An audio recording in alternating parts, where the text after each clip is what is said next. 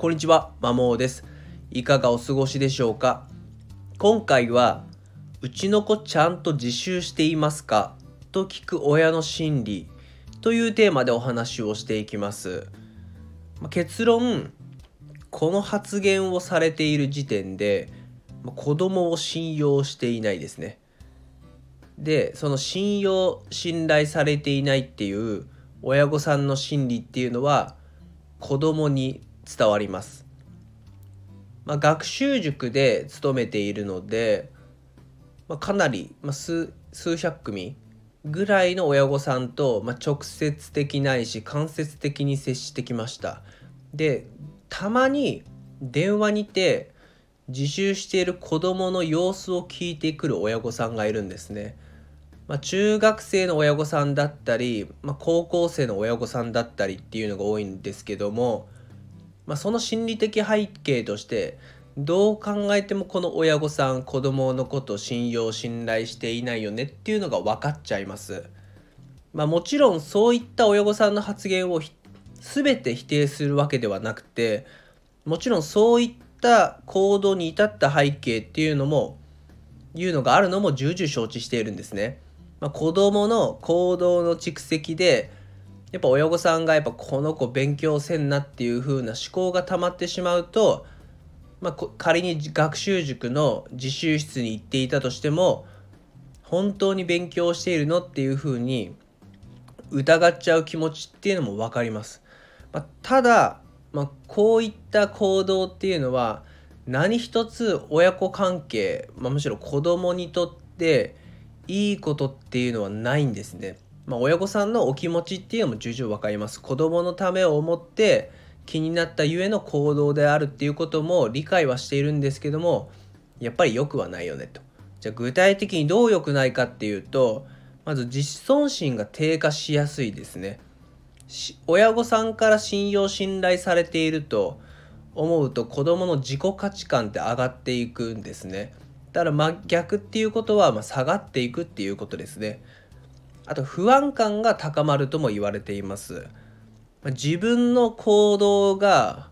疑われているなっていうふうに思うので故に不安やストレスっていうのもまあ増えていきますよねと。あとは他者との信頼関係というのも気づきにくいです。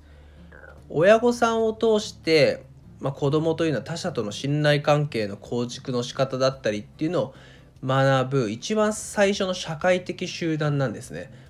ただそこでうまく信頼関係を築けていないっていうことは、まあ、他の他者ともうまく気づきにくいよねっていうことですね。あとは反抗的になりますね。これはもう想像しやすいかなっていうふうに思うんですけども、まあ親御さんに反抗します。あとは内向的で自己表現っていうのをしなくなりますね。だこれほど疑われていると、まあ、親御さんに対して自分の考えをちゃんと伝えるっていうのをしなくなってどんどんどんどん自分の世界に閉じこもってしまいます。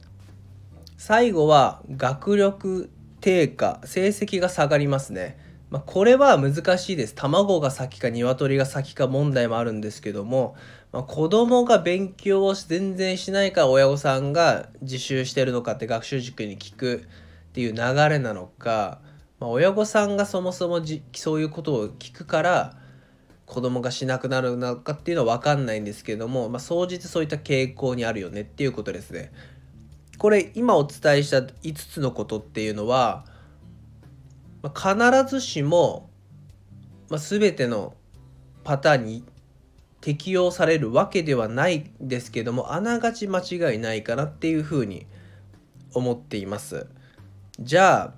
どうするのと親御さんとしては。子供になんとか勉強してほしい。でも全然しないっていう状況。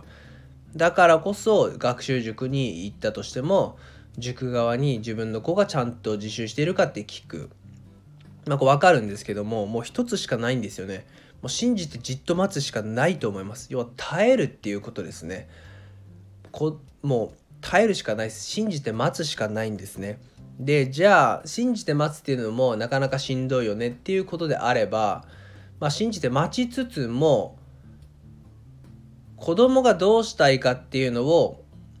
尊重しきれるかだと思いますね。まずそのためには、まあ、子供を信用信頼して子供がちゃんと自分親御さんに自分の考えを言えるような状態にする。であとはもう待つしかないと。